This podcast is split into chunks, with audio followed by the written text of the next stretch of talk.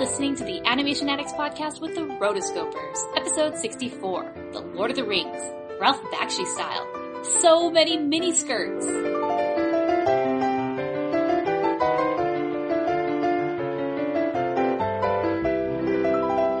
Hear ye, hear ye. Welcome to the Animation Addicts podcast with the Rotoscopers. Disney, DreamWorks, Pixar, Don Bluth, Ralph Bakshi, and everything in between.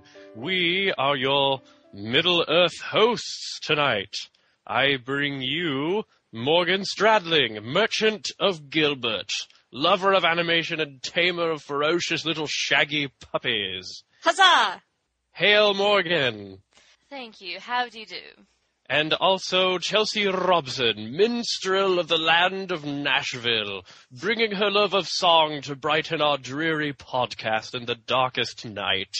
Hail Chelsea Robson! Huzzah! And I am Mason Smith, creator of artistic moving automatons and student of the Mystic College of Texas A&M. And aspiring animation wizard, I bid thee all hello. Yay, Thundertube! Hello, everybody. Hello, hello, hello.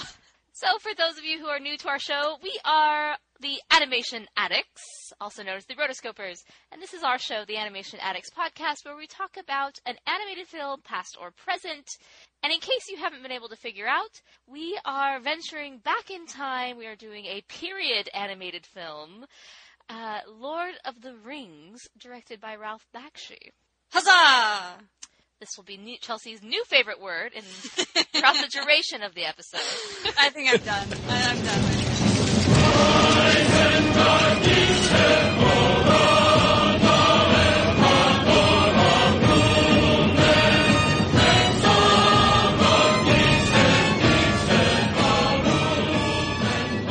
Well, last week we were going to have something on there that a lot of people were like asking about, and that is our nerdy couch discussion. Uh, but we decided to hold off because Mason wasn't there, and so this time we are going to be bringing you our fantastically much awaited nerdy couch discussion on horses of Disney. I'm I'm getting vibes of Spirit from two episodes ago. hey, Matt Damon, get out of here. this will be the crowning moment of all of our horse episodes. Of course, The Lord of the Rings has horse in it, horses in it, but there, it has not like- Bill the pony, so that's how that's the tie-in. oh, little Bill. who gets who gets horribly murdered in Right? this movie? Right? I was like, oh my gosh, they're like leaving Peter- Bill.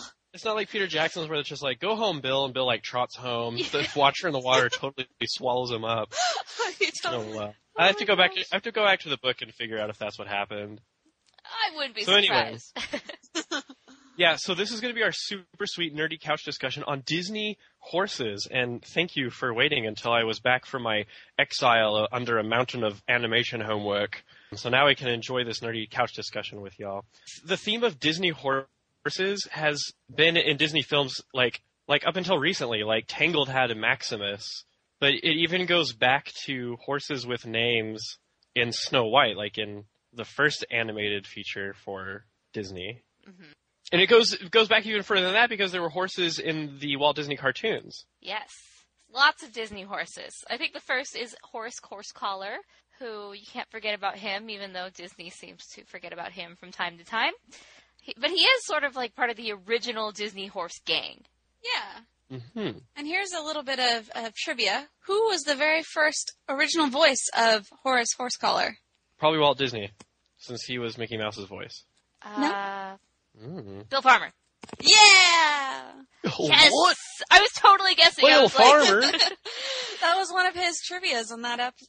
That's true. In our interview with him. Yeah.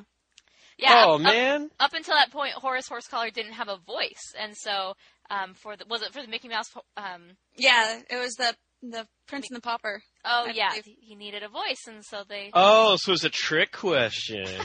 he didn't even have a voice. I does. said he Alright, was the original voice. He was.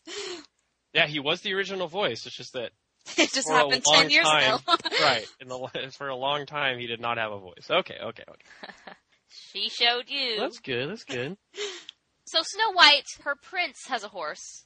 No name, at least that we No know name. of. So I think we need to move on to Cinderella. She had a horse. Very nice horse, a little sweet little guy named Major.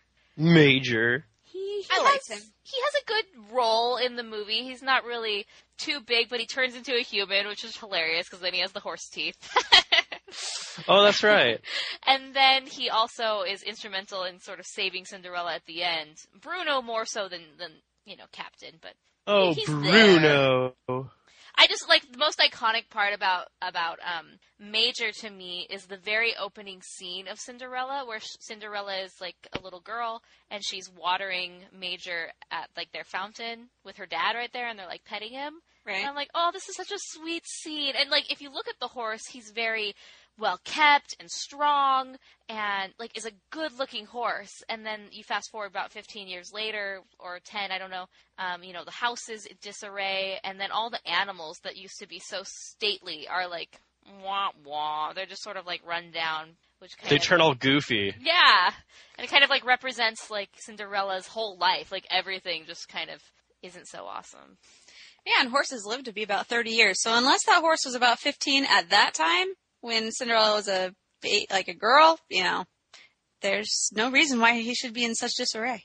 Prince Philip had Samson, who had a certain affinity for carrots. Extra bucket of oats. Oh. I think he was the first one where it started just having a little bit of Sass. sass. this was the Mm, entrance of mm. horses and their sass. and attitude. Mm-hmm. Why do the horses always have to have attitude? Because they're like an essential counterpart to the hero, you know, hero on the horse. Yeah. So like geographically, that seems like a good place to put a foil to them. I don't know. Well, and it's also supposed to be like this is my buddy. Like we spend a lot of time together as partners, and on the you know the old west or on the plains, or I guess most of these movies don't have an old That's west. That's true. But it's like we're together, and so like this horse understands me more than maybe anyone else understands me. And even though he can't talk or she, you know, we get each other. So then we move on, and for a while there aren't very many horses. Um, Aristocats has a horse. I love Frou Frou. Oh, frou frou, I've made the headlines. like she always has a fantastic little hat, Yes. and she just she talks in such an uppity way. I love it. Oh, hello, hello, hello. and sh- and she has her own uh her own little singing part at, in the finale. Ah, yes. Oh, yeah. She gets in on the action. That's hilarious. I think I think she also what does she also do to Edgar? Kick him into the box that goes to Timbuktu. Oh, yeah. oh yeah. We yeah, that's another thing horses are good for. Kicking the bad guy. we need to do the Aristocat sometime. Like, did Edgar survive the trip to Timbuktu? I don't know. That's why I'm waiting for the Aristocats 2. Uh, yeah, Oh. that sequel is highly anticipated. Yeah. We should write Glenn Keane and be like, hey, can you can you like do animation for this movie that we thought of? We'll do the Kickstarter. Kickstarter. we'll, get- we'll make a video. Guys, let's face it, internet, there needs to be an Aristocats too. Speaking of horses that just plummet the bad guy, in 101 Dalmatians there is Captain. Ah, that's right. Fire one! Fire, Fire two! Good times. I agree. I agree. Um, Sergeant, I say Sergeant! so after this, there's kind of a period of of no horses, more or less, and so we jump into, um, I guess, the Little Mermaid has seahorses, but I'm not counting those. And then we go to Doesn't count. We go to Belle. Philippe, which is the I'm gonna say it right now, the worst Disney horse is Philippe is the worst Disney horse? because he's such. We talked about this in our very first episode. He's such a coward. I Those mean, are wolves! um, did you They're not? wolves! You did not see Belle out there like swinging a stick at the wolves. That's Come right. on, Maximus would just get a sword out and just start killing the wolves. it's true. He would just eat the wolves. Well, no, like, but Philippe is the only sound mind in that. He's like, oh yeah, let's. You know, you have um Marie. first you have Maurice, and he's going off. He's like, "Oh yeah, that dark alley looks great." he's like, "Uh, I don't think Yeah, so. Let's Maurice go is a over very straight here." well, he is kind of a loon, so. So he's he's the foil to the loon. Foil to the loon. That's that's not a gr- okay. Let me. never Uh, that may be our title for our episode. Foil to the loon, yes. it sounds very Lord of the Rings. And then let's see, what would come chronologically after Achilles. It'd be sweet Achilles? if Pocahontas had a horse. If she had like a pinto or like a painted mare, that'd be really really cool. I'd, but uh, didn't exist, so I'm making up horses. That's that'll be the end. We'll talk about horses that we wish we had. Um, Okay, But we have Achilles from um, the Hunchback of Notre Dame. Oh my Achilles. gosh, I saw half I saw half of Hunchback in theaters and then the theater broke down and we had to leave. If you So have, I don't you I never, don't know what you happens never to finished. Achilles. Oh my gosh, Mason! Hunchback is not People- my favorite Disney film. People love it. People I'm sorry. love it, just like That's- they loved Hercules. But we know how you feel about Hercules. Well, it's not how I feel about Hercules. It's just that I've been cursed to never get to watch the whole thing. So I'm like, never. I'm like, I haven't seen it, so I'm not as crazy about Hercules as everybody else. Ah, I see. Isn't it on Netflix? I should just watch it on Netflix tonight. You you totally should, and then you can go back and listen to our episode on it. Wow, I can get the listener experience. Okay, back to the horses. so Achilles, he's he's okay. Like he has this, he's kind of a one trick horse, one trick pony. Dang it! I tried to change the Literally. the idiom when it totally worked in that situation. he's a one trick pony. He just sits and you know it's very useful in certain situations, but that's basically all he does. Yeah, you know. Um, I believe next is Pegasus. Right? Pegasus. Oh, Pegasus. He's seriously such a great horse. I would, I like Pegasus. I would have a Pegasus. Of course I would. He can fly. Who doesn't Who's want? Pegasus? This is why you need to watch Hercules. oh, okay, all right, all right. Okay, Uh, can't let's forget see. the girl Pe- Pegasus in Hercules. we didn't even talk about that, but Uh, uh, uh, uh. I love to I show. really was attracted to you. okay, so next is Khan, who's Mulan's horse. Ah, voiced by Benedict Cumberbatch. No, Oh, which Khan are we talking about? oh, Khan the horse from Mulan. Okay, yeah. I like him a lot. tell me more. Because he's not like this goofy looking horse that they have, you know, like, uh, Major, Cinderella's horse, or the horse that's, that's with Mr. Toad in that one movie. Or Ichabod's crane horse for that matter. He's just like, oh, you'll hear. You know, just kind of goofy looking. Uh huh. Khan is a imperial stallion, if you will. that it is. and part, and part cow. Your cow here would die of fright. Down, Bessie. But yeah, um, I like Khan just because he's kind of this like stoic figure who doesn't really need to. I don't know. He doesn't really need like to be goofy to be entertaining. He's more like the oh gosh, these humans are so dumb type of horse. Mm-hmm. He's kind of a long-suffering horse that has to put up with everyone. He's a good. He's a good pet. Good little Oh. pal. He's a pal. So I think coming up next is well, it's not technically Disney, but now that Disney owns Pixar, I think it counts. Uh, Bullseye. He's Woody's horse. Exactly. Yeah, I I love Bullseye. He doesn't have any words. They, at the end of at the end of Toy Story three, they really should have pulled a nut job and had him speak his one line. uh, at the end of the film, he could be like, "Boy, Andy," and they'd be like, "What?" no, Bullseye, you never talk in front of humans. but um, I liked Bullseye a lot because he was he was super loyal to Woody, you know, because he knew his role in the show was to be Woody's horse, you know, and so they instantly bonded. And all he wanted to do was help and be with Woody, so he like, and so it made a lot of scenes hilarious, like the Cheetos scene where he starts that's- crunching on the Cheetos and he wants to lick Al's fingers because of the cheese. Wait, was he in Toy Story 3? Yes. Uh, Yeah. Yeah, yeah. Well, was he? I don't remember. Yeah, he was in Toy Story 2 and then he was in Toy Story 3. Okay, because Because he I was just just don't part, remember he's just him- part of the gang. I mean, even he's in the poster for it. Yeah, that's He, true. he goes basically wherever Jesse goes.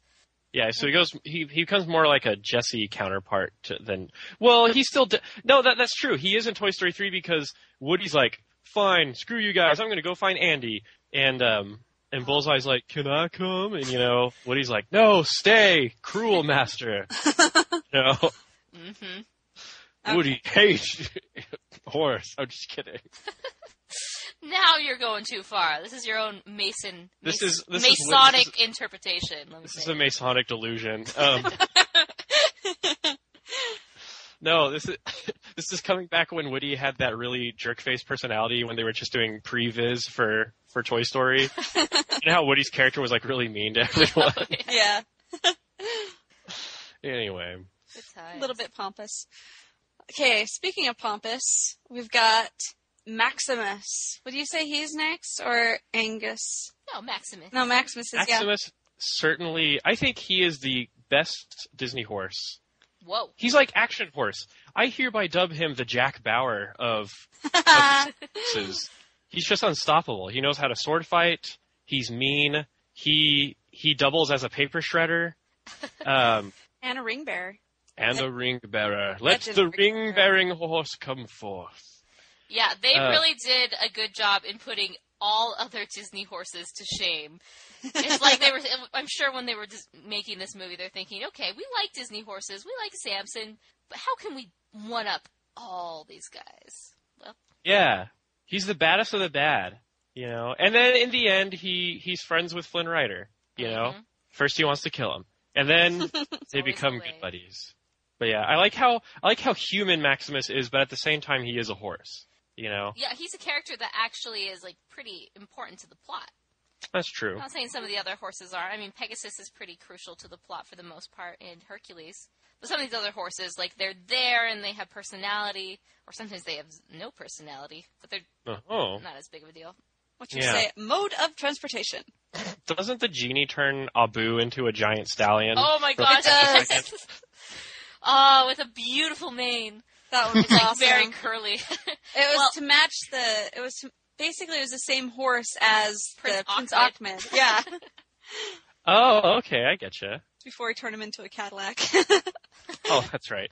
And uh, but yeah, I think Maximus is definitely the best, and and he becomes captain of the guard, um, and totally eliminated crime in the kingdom and all the supply of, a- of apples or something like that. so I I love Maximus. He's my favorite Disney horse. I claim him. okay, he's yours. All right, go for it. If I had a horse, Disney horse, I would choose Maximus not not to ride him, but to have him along as a combat buddy.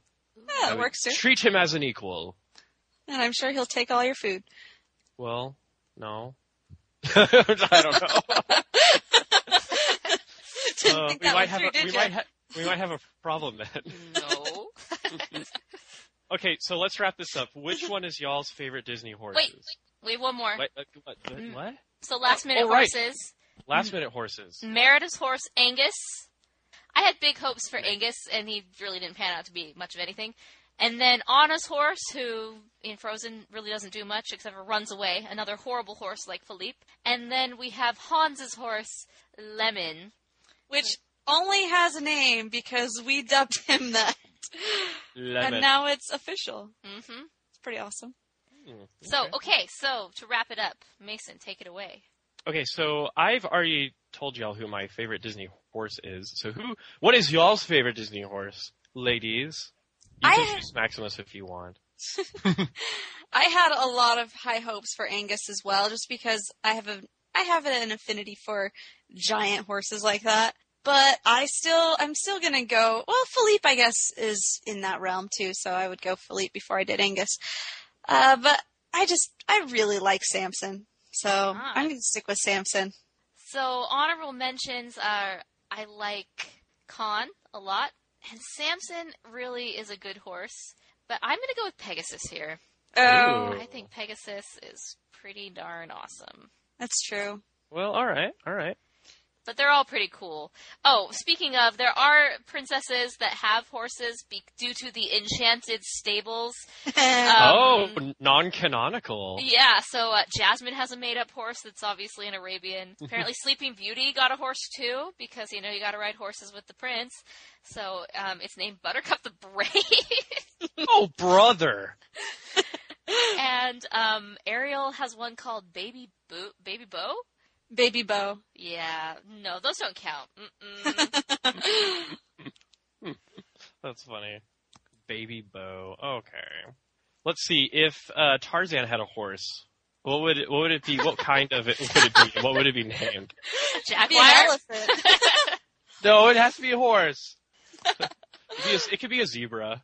So if you're listening to the podcast, uh, send us a email or better yet, voicemail Mhm. About who your favorite Disney horse is, or if you have no favorite Disney horse, tell us about a non-Disney animated horse that you like. But Disney would be cooler because we love Disney. And then if you if you remember any horses that we might have missed, we don't want them to be left out. So let us know in in a voicemail or or through our social media. On to the main event.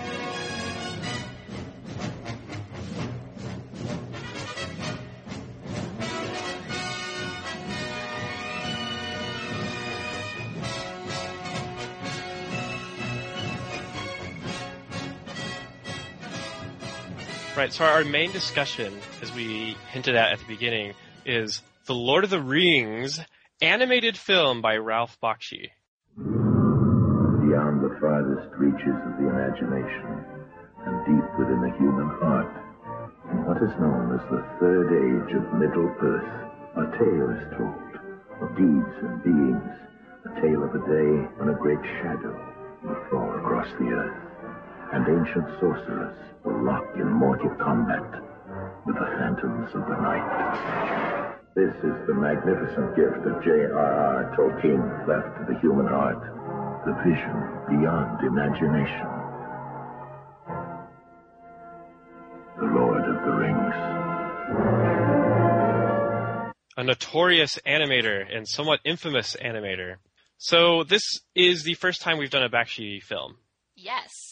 We've had requests for for for Bakshi, and they mentioned Fritz the Cat, which was the first X-rated animated film.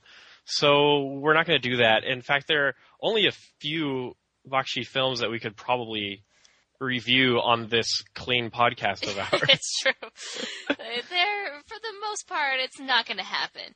But the Lord of the Rings, hey, it's family friendly. it's surprisingly family friendly to an extent. What? And um, Hey, there's a lot of blood at the end of this thing. Yeah. It- Well, disclaimer. Um, I don't know exactly if if we get the name Bakshi Bakshi wrong. Don't send us an, an angry an angry It's our- email or or what is it? Oh, I was just going to say, it's our dialect, so hey, it is what it is. It's our dialect in Texas. It's pronounced the Bakshi.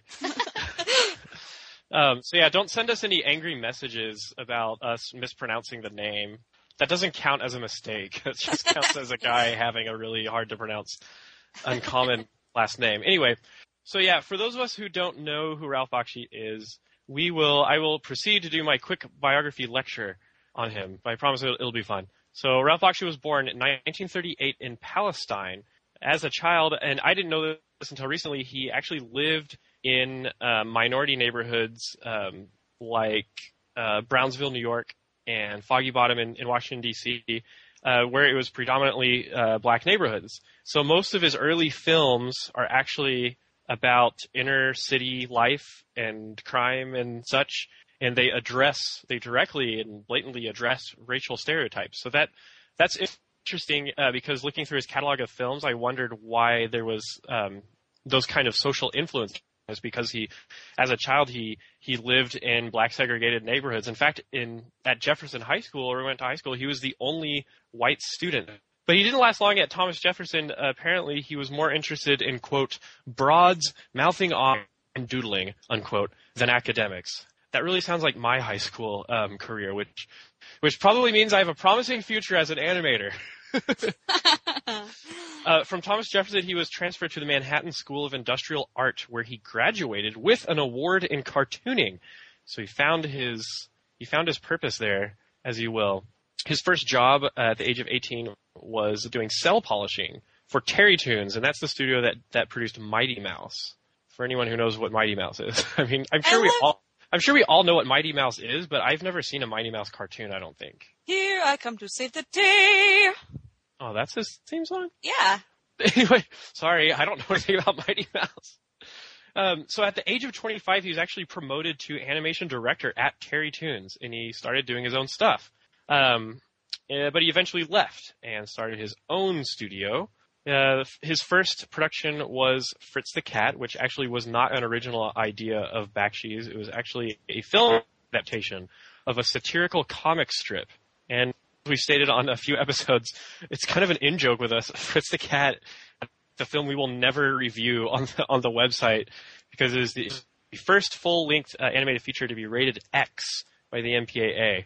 After that came Heavy Traffic uh, a year later, which featured inner city life, and then you got uh, Skin um, and a few other uh, films that mostly with uh, like inner city culture and, and crime and stuff like that. Several years later, uh, in the late 1970s, he started branching off into fantasy films. So he was doing a film called War of the Wizards that was picked up by Fox that was actually being produced the same time George Lucas was producing the first Star Wars film. So this might sound seem like a tangent, but it's actually a pretty significant part of Bakshi's career. So Bakshi, like George Lucas, claimed legal right and monetary right to all merchandising for War of the Wizards, and he ended up changing the name to Wizards to um, avoid uh, confusing the name of the film with Star Wars. Uh, the Fox executives were already struggling finding money for Lucas to finish Star Wars, and so they actually told them both, look, you have to find your own funds to finish the film if you want to finish. And so, to save money, uh, Bakshi turned to an animating technique that we get our name from. He turned to rotoscoping. Woo! Go rotoscoping! Rotoscoping! That's us! it's the That's coolest ever! Actually, rotoscoping is not the best type of animation. It's actually cheap, and I, you guys are hacks for having a podcast that's called. How dare! I'm going back to playing Minecraft. Anyway, um, so yeah, rotoscoping. Um, for the this is like your first episode and you don't know what rotoscoping is. Number one, shame on you. Number two, just kidding. Number three, rotoscoping is where you take actual uh, live footage of uh, that's shot of actual actors and you tr- kind of trace over it so that um, you don't have to know what to draw. Basically, you're you're tracing these images and you kind of fill in uh, the animation with these uh, with this live action footage. So it is an easier, cheaper, quicker way to animate. But many will argue that it loses its loses the magic of animation. It just becomes life and not the uh, sought after illusion of life. And we've had a few discussions on rotoscoping on the show. But uh, suffice it to say that Bakshi turned to rotoscoping to finish to help finish Wizards, and it kind of became this like signature technique of his films. Um, so he had a he had a lot of these films, uh, Lord of the Rings, uh, Fire and Ice, uh, which I I think I mentioned on the very first on our very first episode, and it was like this it's like this kooky animated film about barbarians. It's like like straight out of like Barbarians Monthly magazine. it's very uh the um illustrations are all done by like the guy who does the Ice to Earth um uh album posters. Anyway, so he he did he did quite a large uh range of of film work and it was all darker, edgier and sometimes adult oriented. And that was kind of his his shtick was providing alternative entertainment in the animation world. By 2000, uh, Bakshi uh, retired semi-formally and began teaching animation. In 2003, he he started doing more formal animation classes, uh, and he he has done some visual work and and worked for some shorts and features. But last year, he actually funded his latest animated feature entitled "Last Days of Coney Island" on Kickstarter. So you can um, look that up. It's going to be a 2D traditional animated film. Uh, it doesn't look like it'll all be totally rotoscoped, but you know it might have that signature rotoscoping style. And uh, so that's where he is today. He's he's still in animation. In fact, he's pretty active on Twitter. Um, he'll he'll send out like images of his films and he'll answer people's questions, and so it's actually kind of cool. He also has a website which, like the Rankin Bass website, is really needs a makeover. half the, half the links to the film don't, work, and um, the the formatting is very it's very web web 1.0 for my fellow business and marketing majors. But anyway, heaven bless him, Ralph Bakshi is a fascinating character in the animation world, and we're super happy to be reviewing uh, his production of The Lord of the Rings. So, um, here's some quotes for your consideration. Can I say Just gen. Oh, sure, yeah, yeah. So Sorry, what- you in the back. One thing I think really interesting about Ralph Bakshi is that he's sort of one of the only animator directors who kind of can be seen on their own level. Like a lot of times the directors aren't like I, I feel like there's Ralph Bakshi who's a big name, there's Richard Williams, there's Don Bluth, there's Walt Disney, but then some of the other directors sort of fall I mean, I I don't even think John Lasseter is seen well as a director on the level. You take that back. Uh, at the level that these guys are. Like, doesn't matter what Yeah. studio they're with. They're just seen as their movies are their movies, not the movies by the Yeah. studio by them. true. You know what I mean? And I think it was because of the time when you know all of this was happening when they were trying to kind of branch off of just the Disney. Disney was the only thing out there, and so they were the only ones making a name for themselves, as, as it were. And you know, you got all of all of the names that you mentioned were kind of integral in progressing the the medium forward. I believe. Yeah, it was kind of like this atmosphere of like join Walt Disney or or fight against him, you know. And I don't want to make it sound like it was this like huge conflict, you know, with all this strife and stuff. But like guys were they'd made this like like really crazy brave decision to just branch out and try to reach to audiences without the name of Walt Disney attached to their animated works. And so not against Disney. I mean, obviously you you know you know, amazing, you know, business person and thinker and innovator. But these guys were the rebellious animator crowd, you know, Well, it's and also uh, and they and they did make a name for themselves, and it's it's kind of cool. it's also the fact that each one of them they had they were the ones putting up all the money for it. I mean, if you go with Disney, you've got the power of the mouse behind you. You got you got funds. Uh, you know, they run at least eighty percent of the world's media today, and you if you're going at it by yourself, you've got to have some guts and a lot of fortitude to get through all the crap that comes along with not only making a film but also marketing it and doing everything involved to make anything a success, and that's just going to take your life. Yeah. Now these guys were picked up by big Hollywood distributors, but cool is that these guys always seemed like Don Bluth, uh, Richard Williams, uh, Ralph Bakshi. They always seemed to retain independent spirit, and and you you get the sense that at times I, I bet they I bet they just fought against executives to be like, no, this is my film. This is the way I want it. This is how it's going to be. I think they were the executives. Well, no, Yeah. No. Were Well, they? you know, Right. for their own, you know, as, the distributors had the executive Oh. team. So, for example, Yeah. I was reading when he was doing Fritz the Cat, the the executive team they wanted him to tone it down, they wanted him to change the direction, and he said no. I mean, he really put his foot down and yeah. and stuck. And with while it. while I would never agree with the content matter of Fritz the Cat or support it, I do support his independent spirit. totally. You know? Yeah. And there's something to be said about that. Uh, you know, these were true pioneers and, and rebels in the animation world. Someone should write a book on these guys. Yeah. I'm sure there Do is they a book. have one? I don't know. Do they have one? Maybe on Amazon? Maybe through our affiliate link? rotoscopers.com slash Amazon. Go there. I'll do some research to see if this book exists. If so, then there will be a link in the show notes, rotoscopers.com slash 64. yeah, yeah. Okay, so uh, Ralph Bakshi on a few words and some general sentiments on his adaptation of The Lord of the Rings. Um, so when when Bakshi approached uh, the studio and proposed that he that he direct a three part animated film adaptation of The Lord of the Rings. Uh, to quote Bakshi, he said, "They said fine because uh, Boorman handed in his 700 page script, and do I want to read it?" I said, "Well, is it all three books in one?" said, yes, but he's changed a lot of the characters and he's added characters. He's got some sneakers he's merchandising in the middle. This is what he's saying. And uh, Bakshi said, I said, no, I, I'd rather not read it. I'd rather do the books as close as we can, using Tolkien's exact dialogue and scenes. They said, fine. Knocked me down because we don't we don't understand a word Boorman wrote in, a, in his 700 page manuscript.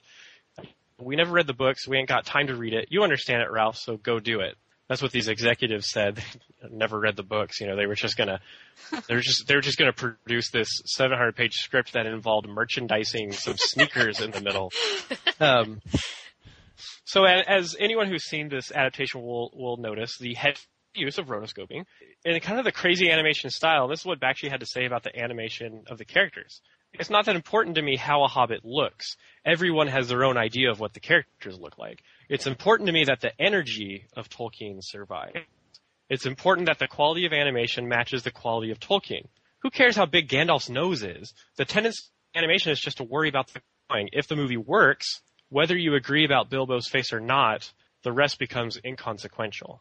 So that's really interesting. And uh, a side note here, Bakshi actually met with Tolkien's daughter, uh, Priscilla, to discuss how the film would be made. I traveled and visited visited her, and she like showed him where J.R.R. Tolkien wrote uh, wrote his books, and uh, so that is uh, something of note that Bakshi actually made the effort to consult with the surviving Tolkien family members to figure out how the film would be made. It's it's definitely evident that instead of stylistic choices, he he did um, like thematic and like element choices taken from the Lord of the Rings and interpreted them in his film. And so on the film's visual style, he had this to say, the film is a clash of a lot of styles like in all my films. I like moody backgrounds, I like drama, I like a lot of saturated color. Of course, a big problem was controlling the artists so they drew alike. How do you have 600 people draw one character alike? The tendency is to want to let the artist have some freedom. and Someone would leave off a hat or a horn or a hat on a character. Uh, I think we've achieved real illustration as opposed to cartoons. Artistically, we can do anything we want. And so um, I find it kind of hard to swallow all that because I do I do believe in, in strength in drawing for animated films, and I do believe in artistic freedom. But it's obvious that he wasn't going for a cartoon; he was going for quote real illustration. It's almost as if he was wanting to make an animated storybook for like animated illustrations for the books. Yeah. Do you agree? Yeah, definitely. He was trying to go for something different and larger than life than what animation had to offer. But I kind of disagree with what he's saying is how can you get 600 artists to draw the same? I mean, you look at the movies that Disney put out in the 40s and for the most part they're pretty on well, I mean, maybe they're not 100% on model, but pretty on model, right? I would say so. I mean, yeah, like you said, there's little parts where you're like, uh, obviously the real, that was an in-betweener drawing and not the actual, um, person in charge of the character, but the, I, I don't know, I, I, Mason, I don't know. yeah. yeah. I don't know. I, um, I mean, in the spirit of being brief, I, I, I don't know. I think animated films, I get what he's trying to say, but I believe that animation is more effective and more of an art form when you have strong drawings, when you care, when you do care. Okay, good animation is also well designed animation. Character design, visual development, your previs has to be really strong. So yes, uh, to me, Gandalf, the size of Gandalf's nose is important. Would this film have have gotten a different legacy? A, if he had finished it, uh, which he did not finish all three books in this film, and B, he had taken more time to fully animate and fully flesh out the character design of every person in the Lord of the Rings, which in his defense is a daunting task because the Lord of the Rings has a huge cast. Mm-hmm. You know? So no, I don't agree about, I don't agree with the whole like, hey, who cares about this character design? You know, we're making illustrations, but I do understand what he's saying and I do respect it. You know, it's interesting. One of the main things that came to my mind as I was watching this is it kind of felt like a student film. I mean, granted nowadays our access technology is so incredible. You know, things that they were making in huge movies with, like I can have HD quality on my phone. You know, it's just, it's easy the type of technology that we have access to. But like, I don't know, just kind of, it felt like it was, he didn't pay attention to the details. And there were a lot of things that could have been made better and just I think that those things really take a knock at the professionalism of it and it just made it feel like kind of something mediocre when you don't take that time to really flush things out. What say ye, Morgan? Well, I, it's so hard to compare this film to, you know, films of today. But then again, you look at, you know, Disney's movies in the 30s and 40s, and, and they were very good. They they feel complete. They don't. they know, hold up for it even today. Exactly. But then again, they had a little bit bigger budget for the, than, than I imagine he ever had, and so he had to work with what he did.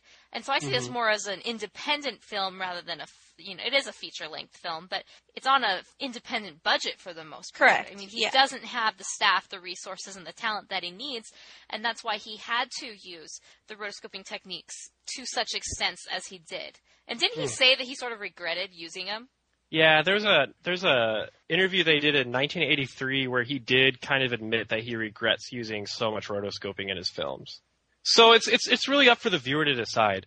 Personally, my initial thoughts when I saw all the rotoscoping rotoscoping scenes before I kind of took a took a step back and looked at it in the perspective that Morgan just said, I was actually a little insulted as a viewer that there was so much just these posterized, uh, filtered scenes of rotoscoped action. I was like, and I wanted to be like, why didn't he just make a live action Lord of the Rings? You know, instead Yeah. of instead of this stuff. No, Jared, uh, as we were watching. I'm watching. surprised Jared watched it. Yeah, I know, right? It's because I was watching it and he wanted to watch basketball, and I said, "No, I'm watching this movie, and I'm going to finish watching this movie." so we kind of sat around, and the basketball game ended because this movie is so long. but he, Oh within man. the, I know, horrible life. But within the first five minutes, he was like, "This is the worst animated film I've ever seen." And yes, you can Oh. quote me on your podcast. and I think that's how the unsophisticated viewer would view this. Like initially, it's like you have this cowering reaction where you're like, "Ew, that doesn't look good," and you don't want to give it the time of day.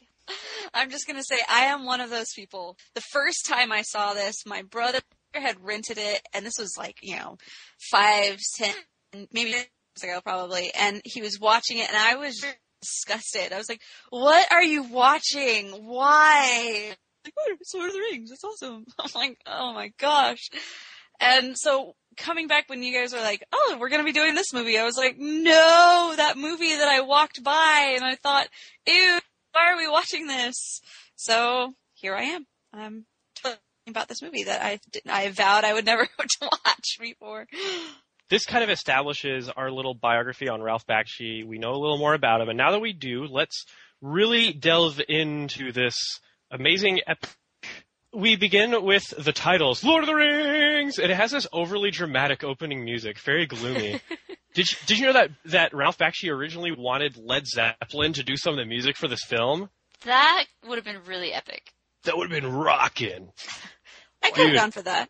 Yeah. Oh, let the sun shine down upon my back. I am a traveler of both time and space to be where I am. Okay, anyway. Cat, look. Well, the music in Um, this whole movie is like really over the top and dramatic and foreboding. Yeah. Foreboding. That's like, well, you know, half of the the first book is very foreboding. Yeah, it's all it's about true. the it's all about the prophecy, the One Ring. you know, and Yeah. Gandalf has to roll every R ever said. Frodo. Anyway, you know how the Ents have like a horribly long way of talking? Well, Gandalf has a horribly long way of rolling all his R's. Anyway, um, so we get this goofy, kooky prologue. Very this this red foreground, and then in the back, such lifelike animation. Um, I'm Pretty sure I Um, saw Peter Pan in there. I'm pretty sure it's real people. Okay, That's, can I can I ask a legitimate question? here. So rotoscoping, like at some points, I don't even know how you could consider this rotoscoping because it was just real people at different points Yeah. in the movie. Like Yeah. I, and maybe it they barely traced over it, but for some sections, I was like, no, there. That's not even frame by frame by frame that they took. They just took the whole footage and put a weird filter on it. And so, does that count? Is that technically under the umbrella of rotoscoping? Yes, because the technique could have been filling in blocks of black color Yeah, instead of just filming shadowy figures against a red backdrop. yeah. So I don't know. So it goes over the plot of the you know the prophecy of the ring is sealed versus Sauron or Sauron as they call it. One thing I love about watching okay can I ch- okay first of all backtrack that there are different adaptations of the Lord of the Rings books besides Peter Jackson's films.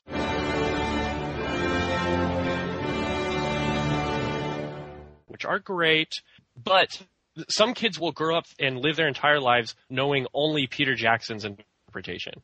You know, It's totally true. when they think of Gollum, they will think of Andy Serkis Gollum. hmm they, when they think of Frodo, they think of Elijah Wood, cute and cuddly. So I think it's I, it was really refreshing and awesome to to see different visual interpretations, but also different pronunciations of the names. You know, different ways of looking at creatures like the Balrog, you know, or Gollum himself. So I I like that. Yeah, it was interesting. Although, can I just say, I mean, I feel like we're going to be referencing Peter Jackson's Lord of the Rings.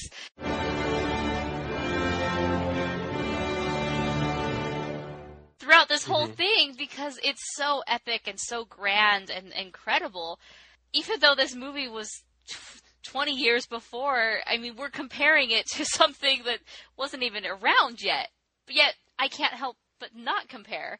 And I feel bad Yeah. for anyone in the future who wants to even take a stab at Lord of the Rings because good luck. Yeah, you will be forever known as the one who copied Peter Jackson's version. Yes. Can you can you imagine like if if a hundred in year if- if we actually last a hundred years from now, but a hundred years from now they just another series for Harry Potter, fifty years from now, thirty years from now. Can you imagine? We're gonna be all old, like meh. The old films are better. Chris Columbus was awesome. It's gonna be old voice. Good gravy. Yeah. Now, um, yeah. So, at, so at the same, but at the same time, I saw, I saw some some scenes that were like totally used in PJ's version. I call him PJ. Because you're on such good terms. Put that on my That's on luggage. PJ. So good old PJ, he actually took at least some inspiration from Bakshi's interpretation. In fact, he he after initially denying that he watched it, um, that he he ever watched it, he confirmed that that was his first um, exposure to the Lord of the Rings was Ralph Bakshi's film. And so the scene where he's like, uh, you know, where Bilbo is you know, saying all the names, you know, Brandy Bucks, Tooks, Proudfoots, Proud Feet, you know, Yeah. the Proud Feet scene is actually an exact copy of the shot used in Bakshi's film. Uh, homage, if you will.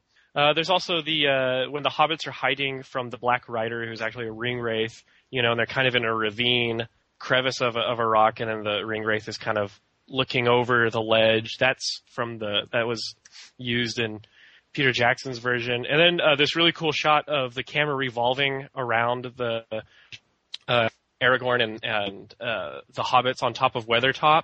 That was used in Peter Jackson's film as well. And so there are some cool homages to to Bakshi's version. Aw. See, that's one thing that as I was watching this, I was wondering, okay, is that's word for word Jackson's version, so is that direct word for word from the book? Because I have read the books, but I d- clearly don't have them memorized. But I'm interested to go back now and maybe read the books and see, you know, because that was one of the things I've actually wanted to do was a direct, near word for word adaptation. Yeah, that's true. So you, you kind of, in your mind, you kind of have to reverse engineer the Peter Jackson version and be like, okay, this wasn't all artistic license. Some of the stuff Peter Jackson's version was completely made up, but it was all, some of it was also taken word for word from the book, like Bakshi's version. And so there's this like weird connection and you, it's kind of hard to wrap your head around it. So I tried to delete my knowledge, previous knowledge of Lord of the Rings films as much as possible and just try to take in this version. The characters look weird. That's all you're gonna say. The Gandalf Hobbits. Gandalf, okay, yeah, okay. For one, the hobbits. Frodo looks like a chubby little child because that was probably the actor that they got to play him. Sam looks like an old man. Like what? I hated Sam in this version. He looked so dopey. yeah. It's like, I'm Mr. Frodo. Dude. I don't know. Yeah. I didn't heard, I didn't how heard nothing, sir. That's how Sam is in general, let's be honest here. Well, yeah, So but it's I not as lovable as in the Peter Yeah. Jackson. Frodo, Frodo reminded me of a chubby Peter Pan. Even his Oh. voice kind of was reminiscent of Bobby Driscoll's.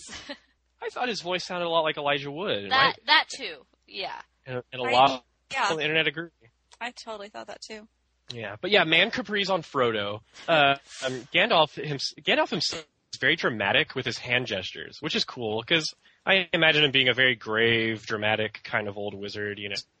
but every, in every scene, he's just like flinging his arms around, knocking over pots and plates, and and those tiny weird pupils in his eyes, man. He's he looks so scared, the old guy. You know, one thing I don't like about this is that the character design is so weird. Um, some characters have a distinct style, others uh, another very different, unique style, and especially it, it you know, some characters are, are 100% rotoscoped, others are not. Um, and so they just don't feel like they're from the same world. Especially, I know I'm jumping the gun here, but Alien Legolas. Alien Legolas. I mean, he went from a hunky Adonis of a man in Jackson's version No, no, no, no, no. to an alien. No, no, no, no. He went from an alien to a hunky Adonis. So you have to remember That's that. true. It's our chronology of, of watching Peter Jackson and then Ralph Bakshi. Right. No, I, Yeah. I, I see any of the Peter Peter Jackson stuff as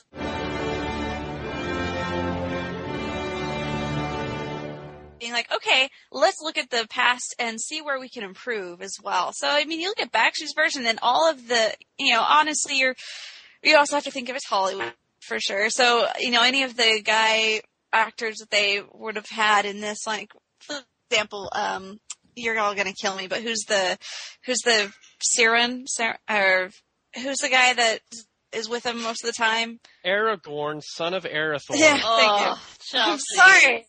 Whatever.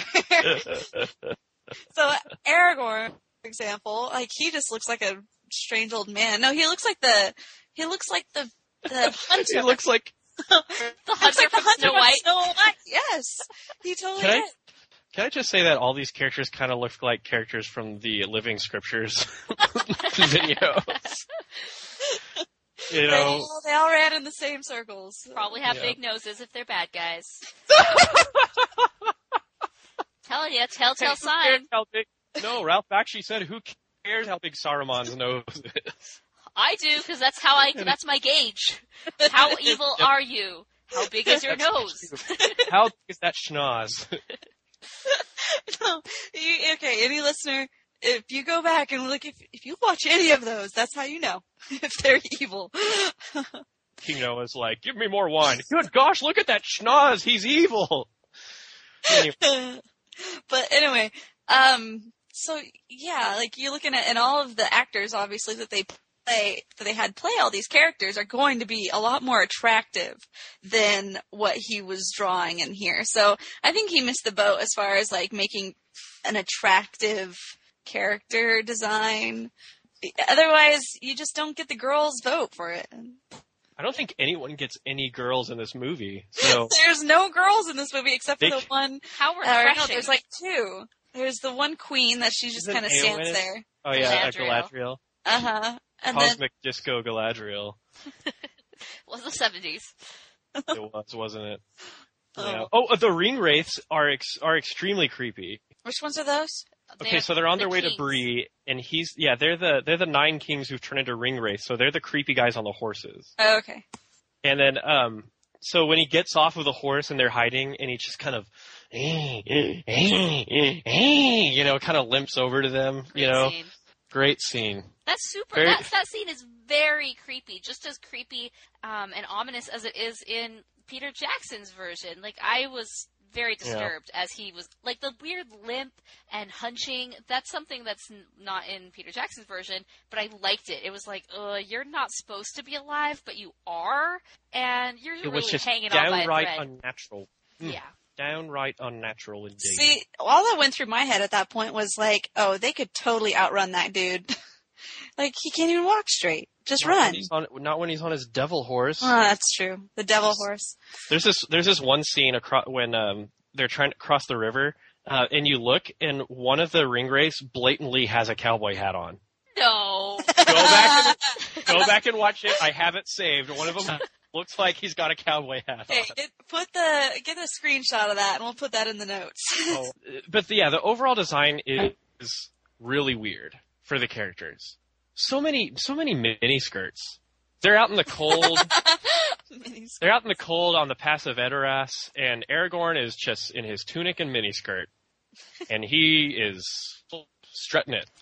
You know, you know, we give we give Rhoda movies like this a hard time, but you know the the thing that I do take from it is I look at it and I think about, you know, as I said before, they did take the medium a little bit further, and it just kind of progressed everything. Like it's a very creative idea and everything that he does with the designs it's like okay i can see where you're kind of trying to like spread your wings a little bit here.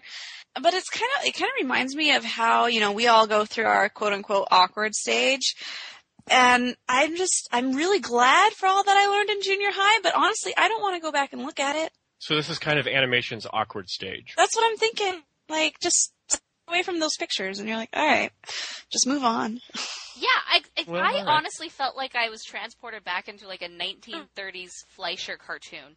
Like it just had the same feel of unsophisticated, still growing pains, still figuring out the medium, and yeah, like it felt like we had gone back in time 50 years. Um, you know, I think of like Walt Disney's Alice We did, cartoons, pretty much. where Alice just clearly doesn't seem in place in the world of the animation. And that's kind of how these rotoscope characters like they weren't even on the same plane at times like with the background. Like they didn't if you just straight animated it you could make it work with the background. But kind of taking a character and forcing them into the already pre-designed background it just didn't work Yeah. for me. It just felt very you know antique. Yeah, and then you had um you had shots like in the Prancing Pony, pony where it just totally destroyed all illusion of hand drawn animation. It was just basically live action Yeah. footage with a posterization layer on top of it, down to where they had speaking lines with Frodo, and it was just like a live action dude talking, you know. But in the Prancing Pony, there were songs for Chelsea oh yes just give me a little about ditty and Jack i'm happy Diane. I was actually And so- surprised there weren't more songs in this version because that's one thing that typifies Lord of the Rings is that like there's a song like every few pages they just start singing. Char- characters are not afraid to burst out into song. hmm But They're here well there was only really side. there was really only that one song. Yeah, yeah. Well, there was a song during the Uruk-hai attack on Helm's Deep. It was kind of a gibberish Oh, really? orc song. Yeah, they're like, ooh, ha, he, we are orcs, Isengard, go, go. Anyway, um, Love that it. was that was But yeah, um, right there so the Ringwraiths are attacking at Bree. They learn of Frodo's whereabout. Baggins. Of course I know Baggins. Anyway, it's creepy how they kind of multiply out of each other. Did you see that one shot of them stalking uh, either Pippin or Merry outside, and one, there's one following them, and then one just kind of steps out of the Yeah. other and turns into two? That Really? was cool. That was that was a cool effect. Yeah, cool visuals. I mean, he really was inventive in in kind of creating this creepy world. Yeah, yeah. You know, we we have our laughs about how goofy some of this film looks, but there were some pretty cool special effects pulled off here. You know, for the 1970s. Specifically, I think the part where on Weathertop, where the ring ringwraiths are coming and they're sort of translucent, that was awesome. Ooh, yeah. Yeah, and they actually kind of apparate into that room where they stab the they you know fail at stabbing the oh yeah the the little hobbits, and they just kind of like you know, and they're just like there. That'd be really creepy. That's very ghost like. That kind of it definitely plays on their like ghostly evil appearance. Very Zelda bad guy. Weathertop to Rivendell, and Rivendell looks like I imagine Rivendell to look. And they're all like, "Hey, it's us!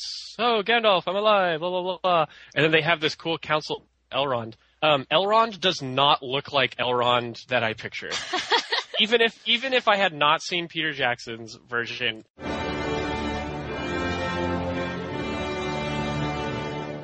that does not look like Elrond. He looks like a Roman centurion just Nice. sitting there. I like Boromir. Boromir is this like big, big knight Viking guy. He he looks like a real true Nord, you know, very Fus Ro Dah, who clear who clearly just wants to take the ring for Gondor. From the very beginning. yeah. They're like, all right, the Council of. Can I just say something? My name is Boromir, and I think the ring should go to Gondor. Am I right? Am I right? And everybody's like, okay, we were just about to order food, but you've made this super awkward, so no, we're just gonna get down to the point. oh, and and the my one of the biggest disappointments is Gimli. He he doesn't look like a dwarf. He's just like a dude with a beard. He's just like a lumberjack. Yes, Gimli's just as tall as Aragorn and everybody else. I'm like, mm. yeah that was odd How are you they gonna get an toss that actor? wolf? could they not get an actor I'm like, can they not get an actor who was short? I know. that really is the only thing that explain- explains it because they needed to rotoscope this I guy. know. I don't know. Don't think it would have been that hard. You know what? You know what else I didn't like? Okay, so in the pub at the Prancing Pony, there were there was blatant rotoscoped footage of actors, but in Rivendell, all the elves get to be fully animated. I'm calling racism on this one. if I was a dwarf, I'd be like, "Hmm, a, a d- a dwarf gets improperly drawn, but the elves get proper drawing treatment. How do you guys like the backgrounds in this movie? Did you even notice it, or how do you like like the look and feel of the movie? Um, Okay. okay. I noticed the painted backdrops at Hobbiton in the Shire, and I thought those were very beautiful. Yeah, I, But I, I everything, those. everything else from from Moria to Rivendell to um, to uh, Helm's Deep, you know, to Rohan, it was it just seemed very generic. Like, oh, this is a cave that you would see in like an illustration for Dungeons and Dragons. Yeah, I felt that the Yeah. color palette that he used, uh, except for you know, um, in Hobbiton, it was just grungy and I don't know. It just didn't resonate with me. I didn't. I, I tried to find the beauty in the backgrounds and in the characters and in like the aesthetic that he chose, but I just couldn't. It was just so grungy and just not my thing. Especially when it was the rotoscoped people, where there was this like weird, you know, layering on top of them. I'm just like, ah, my eyes, my eyes. He didn't really care about the visual appeal unless it was communicating the spirit of Tolkien. I mean, that's a decision that that makes this film campy and will give it a cult following. But I, I didn't connect with it, you know. Yeah, I I didn't appreciate it. Some scenes in Moria were cool. For one, I love uh, Gandalf uh, trying out the different passwords, and he's like, he sounds like he's saying egg roll, Yeah, egg roll. I totally thought that's what he said. It's like, oh, who called out for egg roll? Yeah, yeah. The orcs. Okay, the ring wraiths orcs are cool rotoscoped. I think they're cool. I think it kind of works for them. Although in one scene, I'm pretty certain I saw a plain naked dude in one of those shots. It was a naked dude, I saw a bald guy in there somewhere, and I was like, that's odd. bald orc. Orcs don't go bald. But the Balrog was cool. Freaky, actually. My thing is, I just, I wish he would have spent a lot more time with a lot of the backgrounds. Going back to what Morgan was talking about, like backgrounds and ter- character development. Um, like his whole outlook on what you said earlier, it's like uh, it, as as it you know conveys the spirit of Tolkien. I'm like, well, there's something to be said about something being aesthetically pleasing to the eye and you know drawing people in. So I, I just, I think they missed that. But I think from his perspective, there's something to be said about not being aesthetically pleasing and still successful. Because this movie Yeah, was true. really successful. It, it had like a three million dollar budget, and then it made about thirty million in the box office, and was considered to be a huge success. Huh, okay. okay. Yeah, who, who knew, right? Who showing, knew? showing someone this movie nowadays and say, "Do you think this movie was a hit?" You would not get, "Oh yeah, yeah," but it was. So I liked, I liked the Balrog. Yes. What do you like? He has like he has the body of an ape, the head of a lion, which is a cool. Okay, that was creative. That was a cool design choice. Whether he whether he liked it or not, I don't know. I, I thought it was cool. He just kind of like floats in, you know, and when he's scary, he's like, "Move aside, orcs," you know. So I thought it was cool. The scene where Gandalf faces off against the Balrog is, is definitely not as dramatic as Peter Jackson's.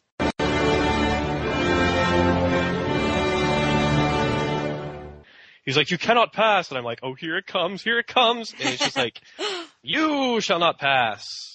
I'm falling, fly you fools, you know. I was like, hey, where, where's the, where?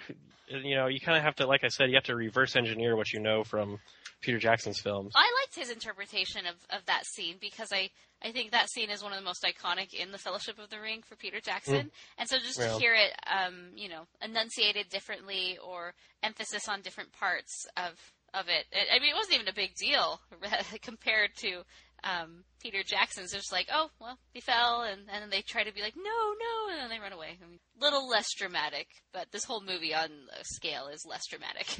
Yeah, totally. And actually, I don't know if it, it was like this for y'all, but everything after Moria just kind of seemed to float away like a dream. Like yeah. it just kind of seemed to kind of bob in and out and like, okay, we're here now, now we're here. Oh no, orcs, oh no, captured. It didn't have that flow or drama that the first part of of the fellowship had. Yeah, I agree. The beginning was really good, and I would say I'm I'm held my attention mostly through where the actual Fellowship of the Ring ends. Um, and, Yeah. But with the ending of this one, you know, yeah, when they when they're in the visiting Galadriel and whatnot, it's just it's not as clear. Um, the final battle's a little like I don't know, it's interesting, but really once it hits the two towers section of the movie, I am I'm out. I'm just I think it's maybe because I'm expecting it to be done. I'm like, no, no, no, it should have ended here, and I need to recoup, and then I Yeah. come back. But it just, it was muddy. I couldn't really stay focused, and it's just like, wow, there has been so much introduced to this point that I can't take it in anymore. Yeah, yeah. So that's where I think a a straight up attempt to adapt all three films into one film just gets uh, just doesn't seem plausible because I just got done watching the Rankin Bass Return of the King, which was the first time I had seen it, but I thought that it was all three movies in one movie, but it really wasn't. It kind of skips over one and two and moves into three. It just kind of lightly sprinkles over one and two. I think he was trying to like finish off this version because this one doesn't have it. It, it would it would seem it would seem that way.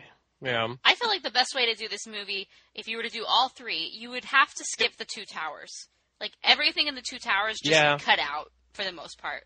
and boys are going to hate us for this, but the Two Towers, like, what it really did was just establish Gandalf's ascension uh, to a white wizard, the involvement of Theoden in the War of the Ring, Yep. and the downfall of Saruman, Yeah. and bringing Gollum back into the story, Yeah. into the equation.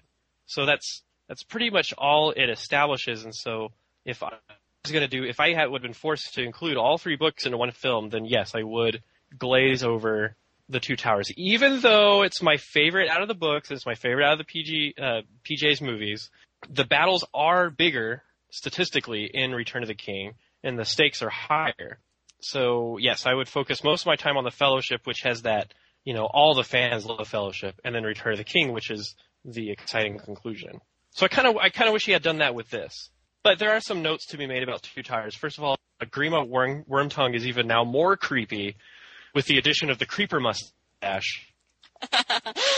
Everything just gets creepier Oh with the God. And they call mustache. him, That is Gr- a, that is a really true and they point, call him Mason. Gr- and they call him Grima Wormtongue instead of Grima Wormtongue. So he sounds like a, a poison type Pokemon. Grimer, yeah. I choose you. Well, and I Speaking of Pokemon, Treebeard is in there too. Okay, go ahead, Chelsea. speaking of of Harry Potter, it's like total wormtail type. How do you trust anybody with their with the word worm in their name? How? You just can't. Yes, it's like, hi, I'd like to apply for a job as King Theoden's advisor. Oh, sure. What's your name? Uh, Grima Wormtongue. okay. How do you when can that? you when you when can you come and interview? The you know. Why did they see that coming? It's it's it's, it's totally in there. Hello, my name is Vesuvius Evil Monster. I'm here to be the new nanny. You know, Baron that guy at your service. I'd like to be your butler. Uh, You know, these are names that you should not trust. It's bad geese, French. Muppets reference. I- I mean, at this point, like, there's nothing for me to say about the Two Towers sequence because I was just so disengaged um, and uninterested in everything that happened at that point. I'm just like, oh, let's just move on. I mean, I know Gollum comes, and then we visit, you know, Rohan, and then there's the battle. But all of a sudden, I was watching this, and I swear I was paying attention. But next thing I know, battle at Helm's Deep, like we were just in the thick of it. Yeah, Like, I whoa, saw that. no, why like, and who is this and why and okay, never mind. and and we're done. And literally, we're done right after that. I love the ending. It's like, huzzah! Orcs are vanquished, Saruman is defeated, and we save Middle Earth! Roll credits. I know. like, wait, what about Shelob? Treebeard just just scooped up Merry and Pippin and went off in the wilderness. What happened with that? There was like no resolution for any of that. What about the ring? Wasn't the ring the whole point of? oh yeah, that too. Yeah. I was like, I don't get it. What's going on? Oh yeah, the ring, that too. That thing. Oh, that was Gandalf's funny. like, yeah, whatever. Weeks later, uh, Gandalf is like, all right, we have rebuilt Helm's Deep and the kingdom of Rohan is safe. And Aragorn's like, hey, oh, and Theoden is like, hey, thanks for your help. Hey, so what was that help you needed about that ring? oh crap! Oh, well, get the get the eagles. Why didn't we use them in the first place? yeah. So yeah, the, the ending was very abrupt, and um, the fact that it, it the fact that it was just two out of the three movies just kind of is a is a bad taste in one's mouth. I really wish he could have finished it, but I don't know if I could have sat through a movie that had all three No, I couldn't have. all three books. Now here's a Also, question. Although the the Two Towers was very abbreviated, very much abridged in this movie. Now I have a question for you guys. If Ralph Bakshi were to somehow get funding today in 2014 to re to do this final movie, would you want to see that version?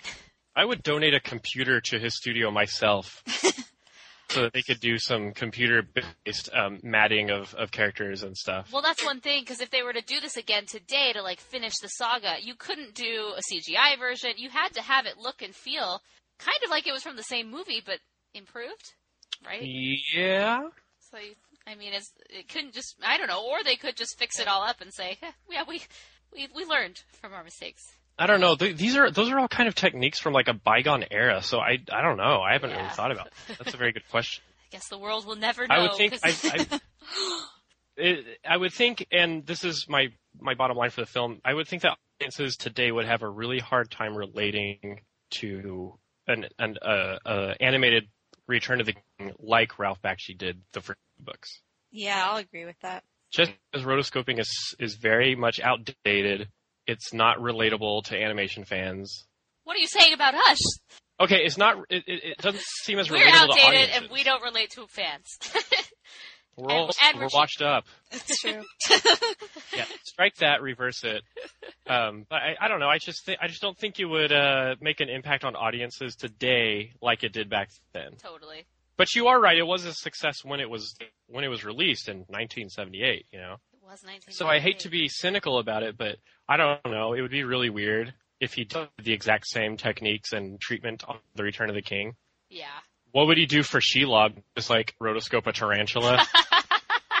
Just have it Oh crawling my across gosh. the screen? Oh, good times. I hope Ralph Bakshi never listens to this episode. I also also okay. So speaking of Ralph Bakshi today, we talked about the Kickstarter that he was doing. Um, I was also looking up cells for this movie because it's my Yeah. dream to own just a bunch of cells, um, mostly from Disney stuff. But I, hey, I'll take a Lord of the Rings one. Why not? And so apparently on eBay, he himself, Ra- Ralph Bakshi, from his own account, is selling a bunch of cells from his films, and there's about ten of them from Lord of the Rings, and some of them are kind of cool. Um, you know, with like main Oh, really? characters. Yes, I I'll, include the link in the show notes, and the links right here for you, Mason. Oh, And cool. and for just a mere two hundred ninety five dollars, you can own a real life autograph production cell. Um, I think that if I were to choose one of these, I would choose the one with Saruman and Gandalf, kind of in debate. oh, um, the kind of rock and sock and boppers over there. Totally. Or there's one. I would do um I would do Aragorn. Let's see, what's this one of Aragorn and Boromir um in a lover's embrace? yeah, and- um, and to me it over looks like a side scroll, um, like fighting game. Like Oh yeah. It, it comes complimentary autograph. It says and fast and free shipping. All right, so let's rate this movie. Okay, so here's my final rating. I'm gonna do two and a half stars for Ralph Bakshi's Lord of the Rings. Here's why. The film definitely succeeds as a, an animated illustration of the Lord of the Rings, but I don't think it's uh effective as an animated film. And so while I do think that the use of the heavy use of rotoscoping is while that technique is revolutionary and it it shows the independent spirit of Ralph, Ralph Bakshi and and I know that with Wizards it was actually a necessity but kind of grew into his trademark. It's still kind of weird and it doesn't really work for me. And like Morgan was talking about the the way the characters just don't seem to blend in with the backgrounds uh, kind of hurts the aim of of illustration. You know, even illustrations need to have good design and good composition. And so uh, from you know from an animation student standpoint, I didn't really like the film, but as a you know as a Tolkien fanboy, I really appreciated a chance to watch a different interpretation of the books from Peter Jackson's. And so uh, you know two and a half is respectable, but not a not a great animated film in my opinion. Chills. I hate to be so I hate to be so meh about it. I mean, there were lots of things I did like about it, but I know, and I it just doesn't seem to have aged well. definitely has not. Um, I I hate being negative at all, and this just makes me sad to say it, but I would probably give it just on the fact that I sincerely doubt that I'll ever willingly watch this movie again.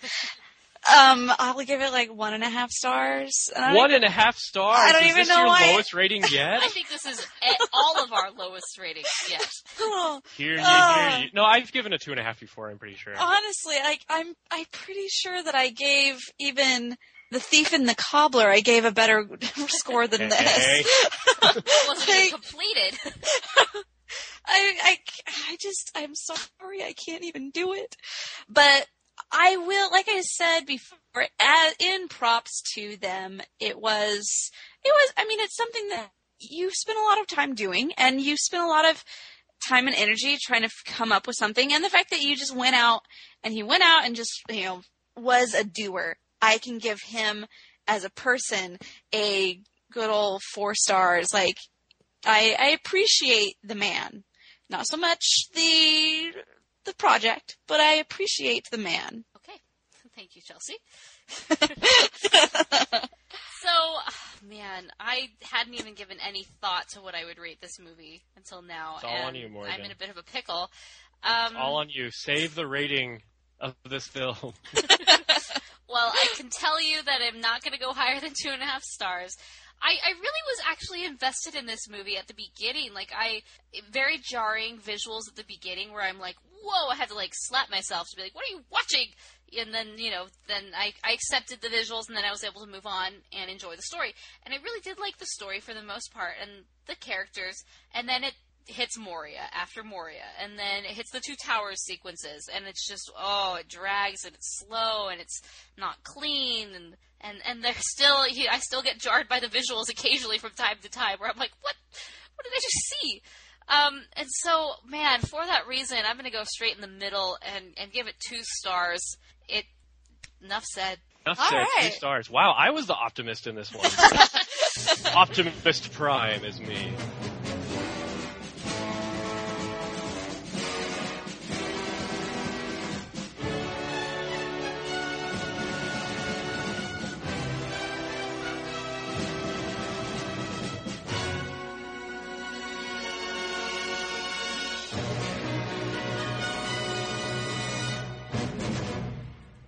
Okay, so we asked our listeners what they thought, and um, normally we get a lot of response, but this time crickets for the most part. I said, "Hey, we're reviewing Bakshi's Lord of the Rings. What are your thoughts on this movie?" And so we only got two tweets back. Eric Faulkner, um, who's one of our friends, he said, Oh, Eric. his use of rotoscoping seems a little crazy. He uses it more than it should be used with animation. True. and then Eric, Hear, hear. truer words have never been said. and then Kimberly Hayner says, "Ugh." The the side smile face where it's like, mm, not so sure about that. Oh, the mess smiley. mess smile. and that's all we got, guys. So, um, I loved hers. awesome. okay, so now let's go into the mailbag. We did get a few Lord of the Rings emails, and the first one is from Robert L. Hi, Morgan, Chelsea, and Mason. I wanted to thank you for taking the time to read my email and comments on YouTube slash Twitter. It means a lot that you guys reply. I've never seen Ralph Bakshi's version of The Lord of the Rings until now. I am not a major fan of the Lord of the Rings series, and I just got the basics regarding the canon of the world. I found the movie to be as interesting as the live action version, and the book is very good, but there is something about this film that seemed off. The blending of the animation to the rotoscoped animation makes it look like a really bad version of a live action meets animation movie. I know that during the later part of the 70s and nearly all of the 80s, animation was in the dark ages, and this movie, I believe, reflects that. I know it deals with grim ideas, but the literal lighting of most of the movie I found was really dark and made it difficult to watch without itching my eyes often. Also, this movie was so long. I don't believe I've ever watched an animated movie that was over two hours long before. But at the same time, I really liked that it was so long and was able to cover several, if not most, of the original themes from the novel. I would have found this movie to be more enjoyable if the animation were more reflective of Sleeping Beauty due to its lighting and medieval time placement. I feel that Sleeping Beauty's animation style would fit this movie very well, and it made it even more enjoyable, at least for me. Thanks again for reading my email. I hope to talk to you soon. Looking forward to more videos and podcasts. Rob. All right, thanks, Rob. Our next email is from Eric. Here are two things I have to say about The Lord of the Rings by Ralph Bakshi. One, it does take a while to like this movie if you're not used to the art style. I know I first saw this version in 2000 and did not like it until a few years later. The animation is not for every animation fan. Two, I want to tell you that Audible does have a Lord of the Rings book unabridged by Rob Inglis. I do have The Hobbit narrated by him, and he does a great job. His narrating style is also like Jim Dale from the Harry Potter books, and he does change his voice with the different characters in the books. Thanks again. I'll talk to you later. Eric.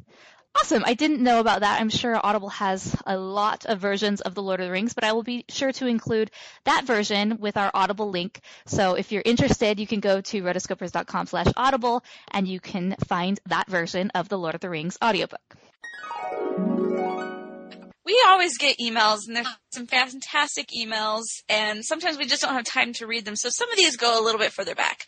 Uh, this one is talking about our Monster in Paris episode, and he says, "Hi, it's me again, Joshua. I had a good title for your Monster in Paris episode. Monster in Paris equals Ratatouille with less rats because it's in Paris. Also, a little guilty pleasure I want you guys to review VeggieTales. I want to know your thoughts on an episode or one of the movies. So, what do you guys have to say? Like, like to talk about tomatoes? Joshua K. This is actually a funny story. I was at work. Well, this was a couple months ago, but I was at work and then I went out to lunch and I'm just out there and eating my lunch and I, I decided I'm going to sit outside today.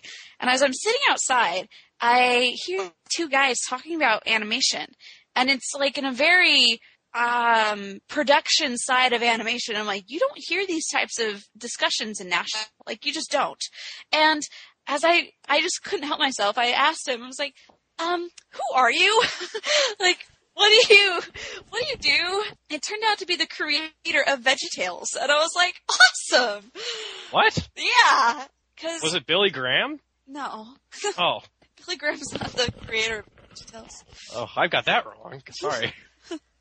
no, um, and so it was, it was just really cool. I got to talk to him and his friend who, uh, I guess, uh, I don't, he was an artist or something, and it was just, we had a nice little discussion during my time as we talked about, uh, DreamWorks and what, yeah, a whole bunch of stuff because DreamWorks actually just bought, Yeah, yeah. um, Big Idea, and so, Well, are are they going to keep to the original spirit, no pun intended, of the show uh, with the new Netflix series? You know, I have no idea. I he like I said, he was out of it by now. He's like, yeah, I I created it, but I sold, and so I don't do it anymore. So I don't know what they're gonna what they have planned on doing from future episodes of it. But I always liked VeggieTales. Any times that I ever saw it, I haven't seen all of them, but you know, even the ones that I've seen, I've been like, hey, that's cool. So yeah, that's my VeggieTales moment. Larry Boy and the Fib from Outside Space. I heard uh, I heard Justin Bieber's in talks for voicing Larry the Cucumber. Yeah, right. Just kidding. Justin Bieber is an abomination now. Thus saith Morgan, judgment is decided. Deport him! Deport him! Deport him! Uh, unclean, unclean. I got a little piece of fan mail here from Billy Lockwood. To Morgan Stradling, Chelsea Robson, Mason Smith, and the other Rotoscopers contributors. I'm a big fan of your animation podcast and all of the informative articles you post on the site. I think my favorite episode was the Toy Story episode. Hmm, you have good taste. Mason and the other Rotoscopers, I am impressed with your abilities to quote animation movies, including the Toy Story episode. I'm a fan of animation and currently work for an architecture company in Baltimore. Cool. On the support webpage, there's no link that goes to a PayPal webpage to make a donation. Could you add a link here so I can make a donation to your website? Also, any thoughts on selling Rotoscopers merchandise like a t-shirt or magnets? Thanks, Billy Lockwood. Well, Billy, well, you well. are about to strike gold with that idea. I've been campaigning for Rotoscopers t-shirts for a while, and, and we've been talking about it, but I think uh, this year we're, we're definitely going to get serious about them. But I, I agree about Rotoscopers merchandise. Mason, do you not know about the Rotoscopers contest? What? Oh, it's coming. Rotoscopers t-shirt contest. Calling all artists. Chelsea in the last episode had an incredible um, introduction to this. She she made it seem like it, she was the Fates from Hercules, and she was announcing the the Rotoscopers t-shirt contest. So actually, if you go to rotoscopers.com slash t-shirt contest, Um, it will bring you right to the link where you can find all the information about it. The contest is going until the end of April, and what we are going to do is you just send us an email with your design at therotoscopers at gmail.com, and then us three as the hosts will be an executive committee, and we'll go over all of the designs. We'll pick our favorites from there, um, and then we will have a fan vote on what should be our very first T-shirt that the rotoscopers do. So Wow. pretty awesome. And then the winner gets a free T-shirt, and and then we'll start selling them on the site. They also get Im- immortality in the halls of the Exactly. rotoscoper forever. Songs will be sung of their graphic design abilities. hmm It's true. Mm-hmm.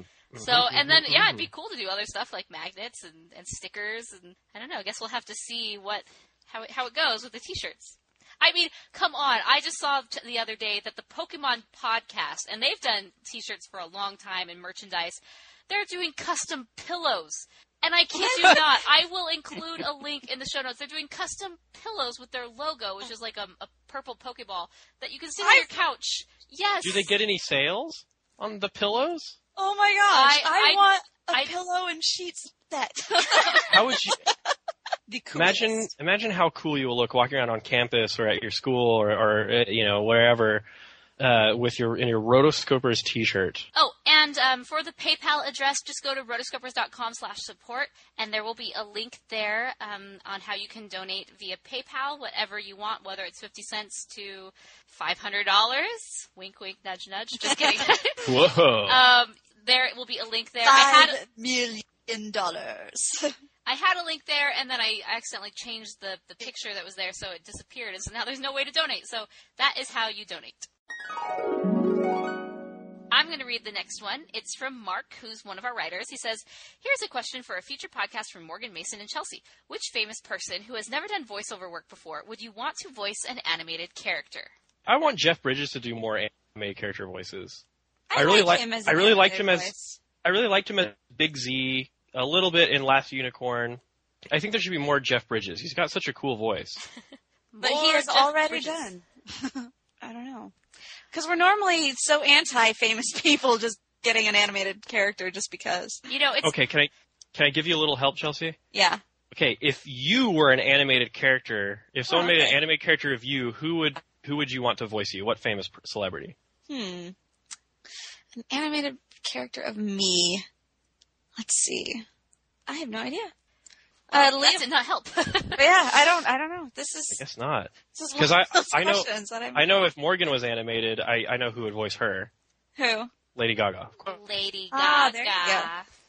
It's true. There you go. You know, if, thinking about this question, if you would have asked me a few years ago, I would have said I would have loved to have seen Idina Menzel voice an animated character, and that actually Wow. came true.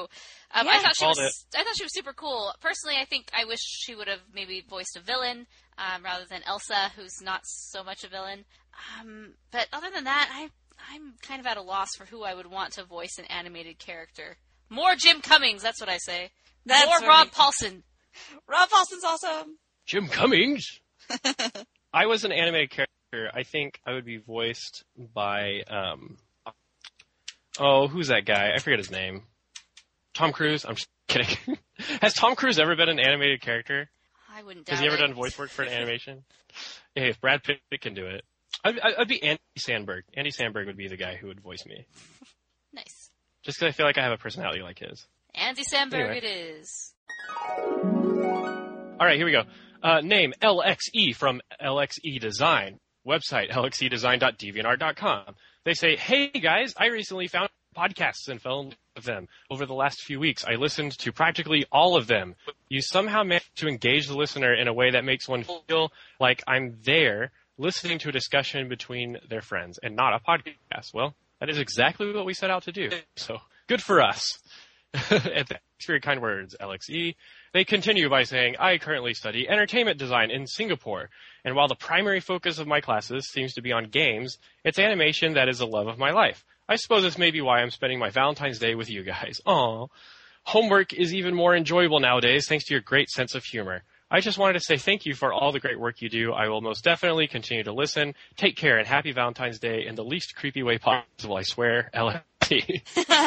Don't worry, we didn't get any creepiness off of that. We think it's very sweet that you're spending your Valentine's Day with us. Well, yeah, thank you for your kind words. Uh, wow, entertainment design in Singapore. That's pretty Um, sweet. I wish I wish I had been. I wish I was a little more game development and design.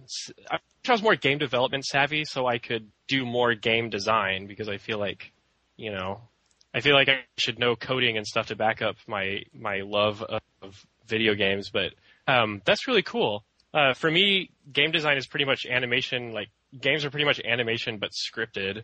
So I I totally respect you for for um, studying games and animation and, and games. So I, I'm actually thumbing through your deviant art right now, and I, I see a lot of cool stuff. Like your scarecrow lady. I like your little bunny ear sprites, and um, yeah, She's gonna go crazy. Cool be stuff. like, oh my gosh.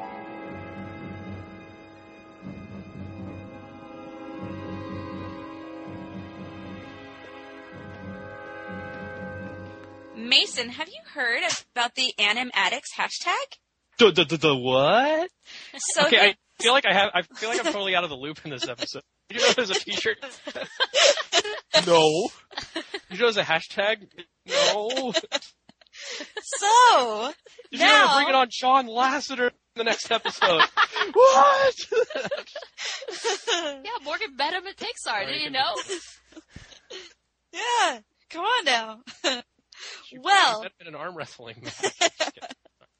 Well, on Twitter, you can now type in A-N-I-M addicts as a hashtag, and you can, that is for anybody, if you're ever listening to this episode and you're thinking, hey, I want to tweet about this, that's the hashtag you're going to be able to use.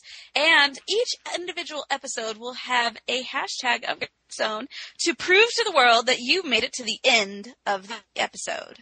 So, just talking about it in general, you just type in hashtag A-N-I-M addicts.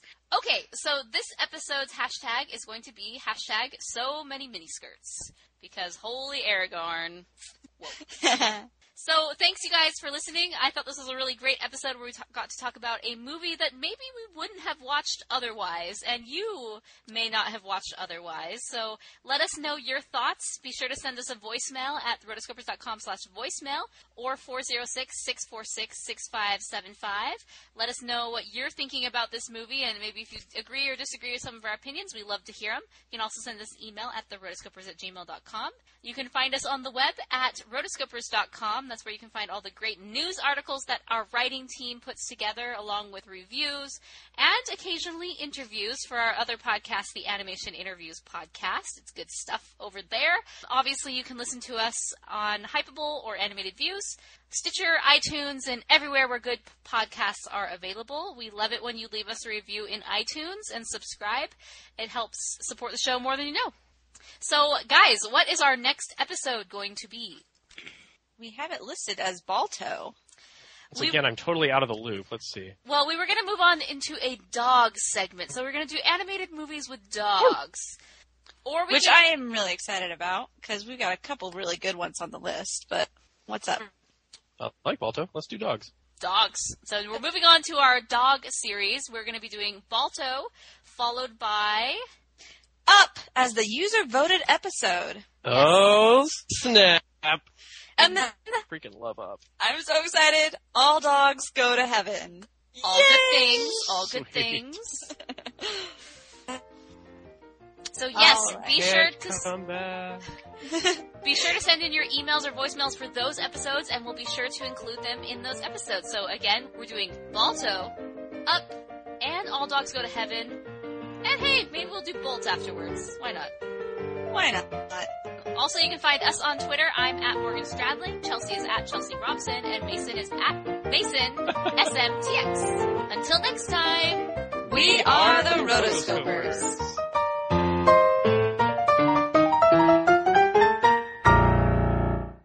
Oh, he's got these nice Sam. man.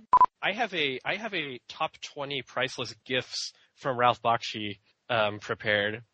I have a screen recorder and I have a GIF animation generator. Um, Bring it on, dude. so the so the rotoscopers will have a, a fine clickbait twenty list of twenty blankety blank blank blank articles. You gotta click number. You won't believe number five.